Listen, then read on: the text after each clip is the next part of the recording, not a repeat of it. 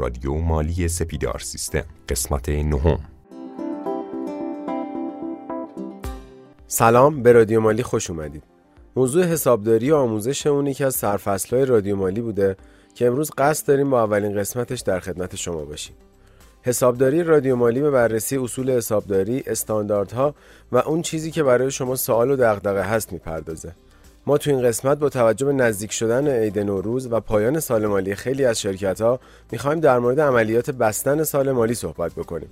اما این قول رو بهتون میدم که از ابتدای سال 98 مباحث و موضوعات مختلف حسابداری رو از ابتدا بررسی خواهیم کرد.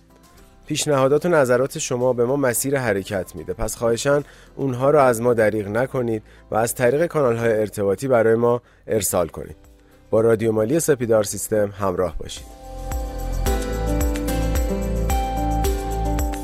بستن حساب و ثبت سند اختتامیه از جمله کارهاییه که هر حسابداری تو طی دوران فعالیت خودش با اون سر و کار داره در انتهای هر سال مالی واحدهای حسابداری کلیه حسابهای خودشون رو میبندن و با اعلام پایان سال مالی اطلاعات حسابداری رو به سال بعدی منتقل می‌کنن.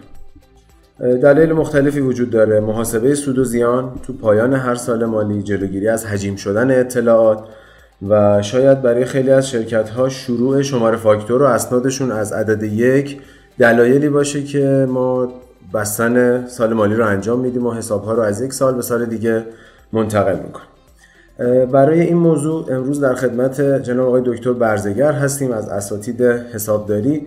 می‌خوایم در مورد بستن سال مالی و کلیه نکاتی که وجود داره بیشتر صحبت بکنیم و گپ بزنیم. جناب آقای دکتر سلام. وقتتون بخیر. سلام. عرض می‌کنم خدمت شما و تمام دوستانی که رادیوی مالی رو گوش میدن و توی این قسمت قراره که بستن حساب ها رو هم از لحاظ حسابداری از لحاظ قوانین مالیات های مستقیم و قوانین مرتبط مثل قانون تجارت بحث کنیم. انشالله که مفید باشه خب به نظرم قبل از اینکه وارد موضوع بستن حساب ها بشیم اگه نکاتی رو باید قبل از بستن سال مالی ما انجام بدیم به ما بگید جناب دکتر تا بعد بریم وارد مباحث اصلیمون بشیم. خب یکی از مهمترین وظایف هر حسابداری و مدیر مالی مرتبط اینه که از ابتدای سال مالی به ترتیب اسناد درآمدی و هزینه خودش رو در دفاتر ثبت کنه. و در پایان سال مالی خلاصه این ثبت های حسابداری که صورت گرفته رو در صورت های مالی خودش منعکس کنه. در نتیجه بستن حساب ها می‌تونه خلاصه دوازده ماه تلاش یک حسابدار باشه. خب بسیار عالی. حالا بهمون بگید که بستن حساب ها به چه معنا هستش و یه مقداری در مورد انواع حساب ها حساب های دائمی موقت و مختلف برامون بیشتر توضیح بدید. بستن حساب ها یعنی صفر کندن مانده حساب ها ما توی حسابداری عنوانی داریم به نام ماهیت حساب بدهکار و بستانکار. دارایی ها دارای ماهیت بدهکار هستند و بدهی و حقوق صاحبان سرمایه دارای ماهیت بستانکار.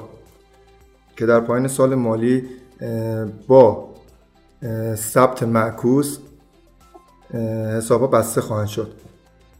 در حساب داریم ما دو نوع حساب داریم. حساب های موقت و حساب های دائمی. حساب های موقت اصطلاحا حساب های سود و زیانی هستند و به سال مالی بعد منتقل نمی شوند و حسابهای دائمی اصطلاحا حسابهای ترازنامه ای هستند.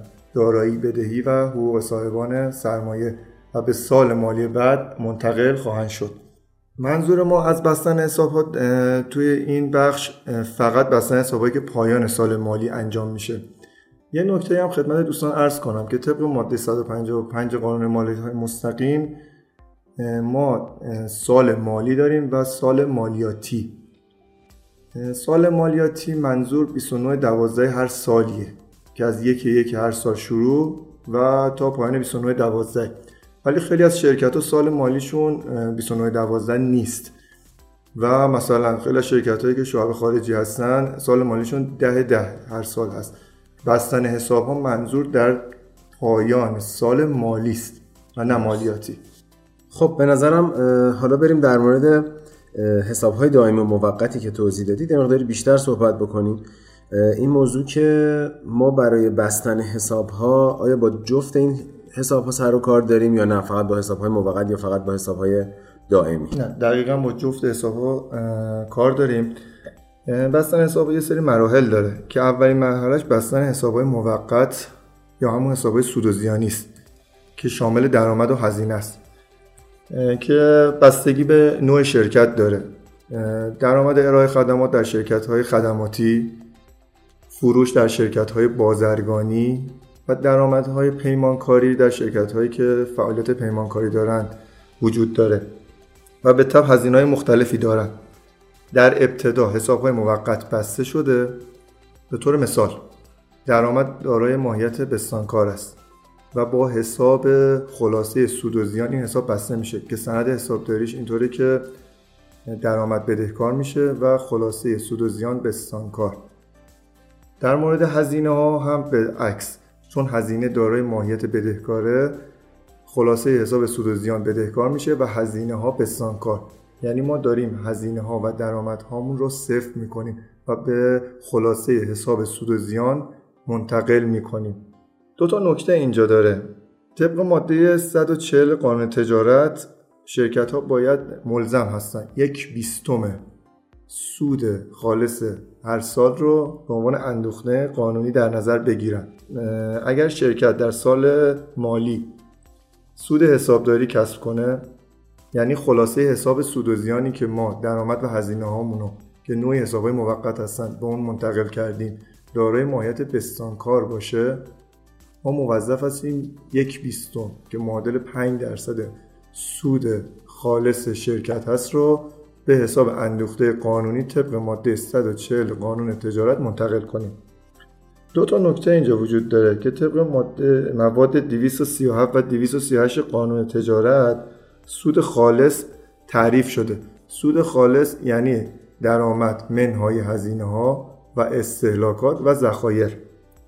توی ماده 237 هم مأخذ محاسبه اندوخته رو اومده تعریف کرده که که گفته سود خالص پس از کسر زیانهای وارده سنوات قبل.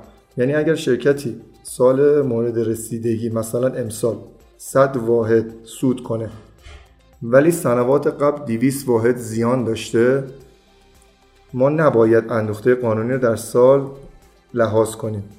نکته بعدی اینه که طبق ماده 105 قانون مالیات مستقیم شرکتی که سود ابراز کنه موظفه که 25 درصد اون رو مالیات. مالیات پرداخت کنه. یه نکته مهم اینجاست که این مالیاتی که شرکت ها ابراز می‌کنن طبق تبصره دو ماده 210 قانون مالیات های مستقیم قطعی است و باید به حساب مالیات پرداختنی لحاظ شه و اصطلاح ذخیره مالیات براش اشتباهه.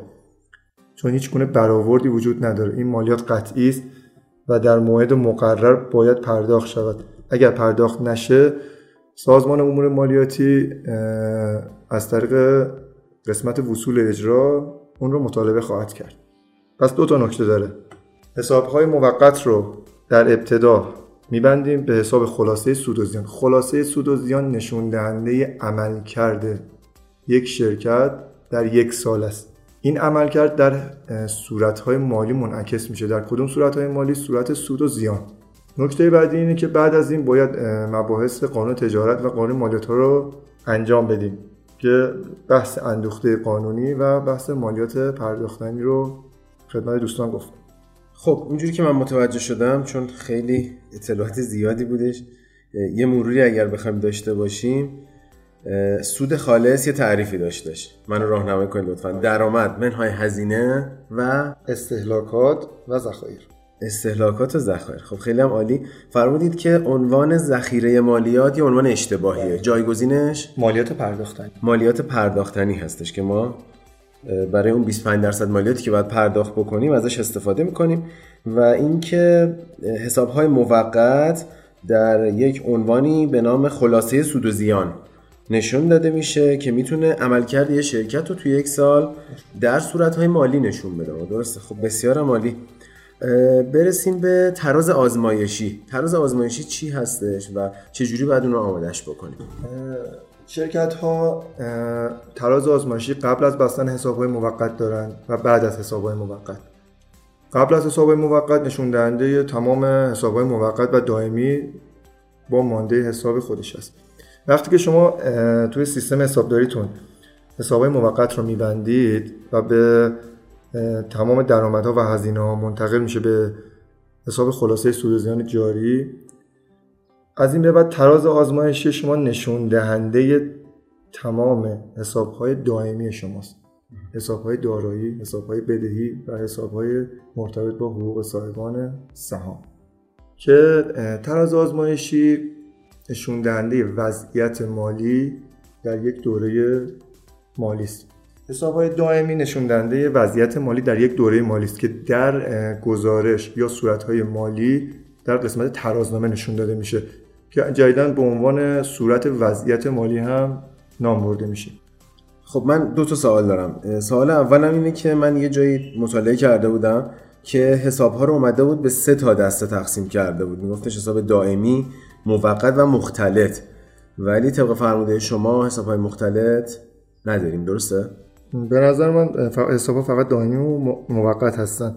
شاید اون رفرنسی که شما دیدید بحث حساب های انتظامی باشه که کاربردی توی بستن حساب ها نداره بسیار عالی. سوال دوم این هستش که حالا تا بحث حساب های موقت تموم نشده اگر اشتباه نکنم توی شرکت های خدماتی نحوه بستن حساب های موقت با شرکت بازرگانی متفاوته. یه اشاره شد. اگر میشه که یه مقداری کاملتر چون خیلی از شنوندگان ما هیته فعالیتشون بازرگانی خیلی خدماتی یا فعالیت مختلفی رو انجام میدن.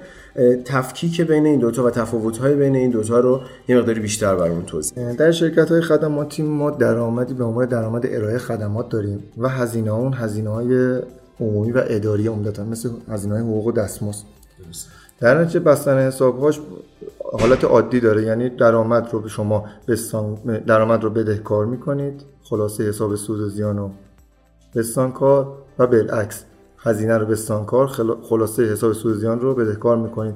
و ماهیت خلاصه حساب سود زیان اگر بستانکار باشه شرکت به سود رسیده. اما در شرکت های بازرگانی که کارشون خرید و فروش موجودی کالاست موضوع یه ذره فرق می‌کنه. طبق استاندارد هشت حسابداری شما دو, دو مدل روش برای ثبت و اندازهگیری موجودی کالاتون دارید. روش ادواری و روش دائمی. عمدتا شرکت از روش دائمی استفاده می‌کنن. یعنی چی؟ یعنی خریدی که انجام میدن در حساب موجودی کالا ثبت می‌کنن و زمانی که فروختن مستقیما سند بهای تمام شدهش رو می‌زنن. یعنی مثل شرکت های خدماتی نیستن که فقط هزینه های حقوق و دستمزد و هزینه های اداری داشته باشن.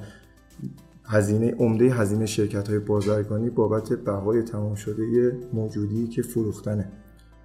و در این شرکت ها درآمد به حساب خلاصه سود منتقل میشه و طی سال مالی اگر از روش دائمی استفاده کرده باشیم خود به خود بهای تمام شده رو حساب کردیم. اینجاست که بهای تمام مانده بهای تمام شده که دارای ماهیت بدهکار هست رو به حساب خلاصه سود و زیان منتقل می‌کنیم و همچنین سایر هزینه‌های عمومی و اداری و اگر باز هم خلاصه حساب سود ما دارای ماهیت بستانکار باشه شرکت سود دهه درست. بسیار عالی. از بحث حساب های موقت که بگذریم باید بریم سراغ حساب های دائمی که حالا نحوه انتقال حساب های دائمی به سال بعد به چه صورتی هستش؟ اجزای صورت های مالی شامل دارایی، بدهی، حقوق صاحبان سرمایه، درآمد و هزینه. سه تا آیتم اولی حساب های دائمی هستند که در صورت های مالی ما در قسمت ترازنامه نشون داده میشن. نحوه بستن حساب های دائمی اینطوری که از یک حساب واسط به نام تراز اختتامی حساب می‌کنیم به چه صورت دارایی دارای ماهیت بدهکار هست و برای بستن باید بستانکار بشه. ما از حساب واسطی به نام تراز اختتامی حساب استفاده می‌کنیم. به چه صورت؟ اینکه تراز اختتامی رو بدهکار می‌کنیم و دارایی رو بستانکار. و در خصوص بدهی و سرمایه هم همینطور. بدهی و حقوق صاحبان سرمایه رو بدهکار می‌کنیم و تراز اختتامیه رو بستانکار. و در خصوص افتتاح حساب در سال بعد نکته قابل توجه اینه که فقط حسابهای دائمی به سال بعد منتقل میشن. و برای سال بعد از حساب واسطی به نام تراز افتتاحیه استفاده می‌کنیم. به چه صورت؟ دارایی ماهیت بدهکار داره. سند حسابداری افتتاحش به این صورته که دارایی بدهکار تراز افتتاحیه بستانکار. و برای بدهی و حقوق صاحبان سرمایه به این صورت که تراز افتتاحیه بدهکار و بدهی و حقوق صاحبان سرمایه بستانکار میشه. بسیار عالی. توی صحبت همون در مورد اندوخته قانونی صحبت کردیم. حالا روش محاسبه اگر بخوام بدونیم به چه صورتی هستش و یه مقداری در مورد کاربردهای اون بدونیم ممنون میشم توضیح بدیم طبق ماده 140 قانون تجارت شرکت ها موظفن که 5 درصد سود خالصشون رو یا یک بیستم به عنوان اندوخته قانونی لحاظ کنن. تا میزان 10 درصد سرمایه. و اگر مازاد بر اون بود دیگه لحاظ کردن این اندوخته اختیاری است. و اگر شرکتی افزایش سرمایه داد باید تا میزان 10 درصد اندوخته قانونی رو لحاظ کنه در سنوات بعدش. بدین منظور برای نشون دادن و ثبت اندوخته قانونی خلاصه حساب سود و زیان رو بدهکار و اندوخته قانونی رو بستانکار می‌کنه. اندوخته قانونی حسابی است که در حقوق صاحبان سرمایه شرکت منعکس میشه. البته اندوخته های دیگری هم داریم به اندوخته های احتیاطی و اندوخته های طرح و توسعه که شرکت ها به منظور فرایند آرندی که تر و توسعه که در آینده دارن اندوخته هایی از الان در حساب های خودشون منعکس می‌کنن. آقای دکتر من اوایل صحبت هم اشاره کردم به دلایل بستن سال مالی حالا شما از نگاه حسابداری ممنون میشم. یکم توضیح بدید بهمون که چه دلیلی وجود داره از هم ما سال مالی رو ببندیم. توی فرضای حسابداری که دوستان توی اصول یک حسابداری مطالعه کردن حتما ما فرضی داریم به نام فرض دوره مالی حسابداری. یعنی طول عمر یک شرکت رو به دوره های مساوی و تصنعی تقسیم کرده. دلیل هم داره به خاطر اینکه هم سهامدارا هم شرکای شرکت دوستان عملکردشون رو توی یک سال ببینن و منتظر نباشن که یک شرکت از زمان تأسیس تا زمان انحلال کار خودش رو انجام بده و بعد از اون بیان ببینن شرکت سوده بوده یا زیانده بوده. توی شرکت های سهامی هم این موضوع خیلی مهمه. به خاطری که سهامدارا دوست دارن عملکرد و بازخورد شرکت رو توی اون سال ببینن و تصمیم گیری کنن به خرید سهام یا فروش سهامشون. البته بستن حساب از نگاه مالیاتی هم مهمه. به خاطر اینکه در آیین تحریر دفاتر موضوع ماده 95 قانون مالیات مستقیم شرکت ها موظفن که در برای هر سال دفتر مجزا بگیرن و اسناد خودشون رو توی اون ثبت کنن. یه نکته مهمی که اینجا هست توی دفاتر قانونی که شرکت ها اخذ می‌کنن اگر شرکتی از سیستم حسابداری استفاده می‌کنه و می‌خواد اسناد حسابداری رو به صورت ماهیانه در دفاتر وارد کنه حتما و حتما باید نرم افزارش به سازمان امور مالیاتی معرفی کنه. در غیر این صورت دچار مشکل خواهد شد. آقای دکتر ببخشید سازمان امور مالیاتی آیا نرم افزارهای مورد تایید خودش رو اعلام کرده؟ هنوز نه. نرم افزاری که مورد تایید سازمان باشه لیستی از اون در اختیار معدیان مالیاتی هنوز قرار نگرفته. پس صرفا میشه معرفی نرم افزار فقط صرفا میشه معرفی. یه سوال دیگه این که فرق سند زدن تو دفاتر و توی سیستم حسابداری چیه؟ از نظر شکلی فقط متفاوتن و از نظر ماهیت فرقی ندارن بدین صورت که شما رویدادهای مالیتون رو توی هر روز به تفکیک در سیستم حسابداریتون وارد می‌کنید. و منعکس می‌کنید. ولی در دفاتر قانونی به دلایل محدودیت هایی که وجود داره و اینکه شما می‌تونید با معرفی تاکید می‌کنم با معرفی نرم افزار حسابداریتون به سازمان امور مالیاتی اسناد رو به صورت ماهیانه در دفاتر وارد کنید. در نتیجه اکثر شرکت ها عمدتا 14 تا سند حسابداری بیشتر در دفاتر وارد نمی‌کنن که 12 تا برای 12 ماه سال مالیشونه و سند افتتاحیه به همراه سند اختتامیه. یه نکته بگم محدودیتی وجود نداره که حتما با 14 تا باشه. مثلا خیلی از شرکت هایی که حسابرسیشون اصلاحاتی انجام میده در سند 15 یا حتی 16 اونو به ثبت میرسونن و مشکل خاصی وجود نداره. به عنوان سوال آخر در مورد زمانی که ما باید سند افتتاحیه رو بزنیم یه مقدار توضیح بدید. شرکت های بزرگ و حتی متوسط معمولا بعد از پایان سال مالیشون حسابرسی انجام میشن و گزارش حسابرس معمولا تا سی چهار تهیه میشه و شرکت ها همزمان با ارائه گزارش حسابرس اظهارنامه مالیاتی خودشون به سازمان امور مالیاتی تسلیم می‌کنن. و اکثر شرکت ها در همون تاریخ که 31 چهار هر سالی هست سند افتتاحیه وارد دفاتر قانونیشون می‌کنن. دلیل خاصی داره که 31 چهار حالا انتخاب شده برای این. به دلیل اینکه شما چهار ماه پس از سال مالیتون موظفین که اظهارنامه مالیاتیتون رو به سازمان امور مالیاتی تسلیم کنید و شرکت ها دوست دارن که گزارش حسابرسیشون هم تهیه بشه اظهار نظرهای حسابرس رو در حسابهاشون منعکس کنن و بعد از اون اظهارنامه مالیاتیشون تسلیم سازمان امور مالیاتی کنن که در نتیجه سند اختتامی سال قبل شاید تغییراتی داشته باشه که شرکت ها سند اختتامی سال قبل منعکس کننده سند افتتاحیه سال بعدشون هست به همین دلیل شرکت ها عمدتا در تاریخ 31 چهار هر سالی سند افتتاحیشون رو وارد دفاتر قانونیشون بسیار عالی. ممنونم از شما که وقت گذاشتید امروز. و اگر نکته در آخر هستش ما در خدمتتون هستیم. امیدوارم نکات گفته شده مورد استفاده تمام حسابداران قرار بگیره و سوال خوبی براشون آرزو بندم پیشا پیش خیلی ممنون از شما. من هم آرزوی سالی خوب تو هم با آرامش و موفقیت برای همه شنونده های رادیو مالی دارم. با ما همراه باشید در سال 98 با پادکست های جدید و متنوع رادیو مالی سپیدار سیستم.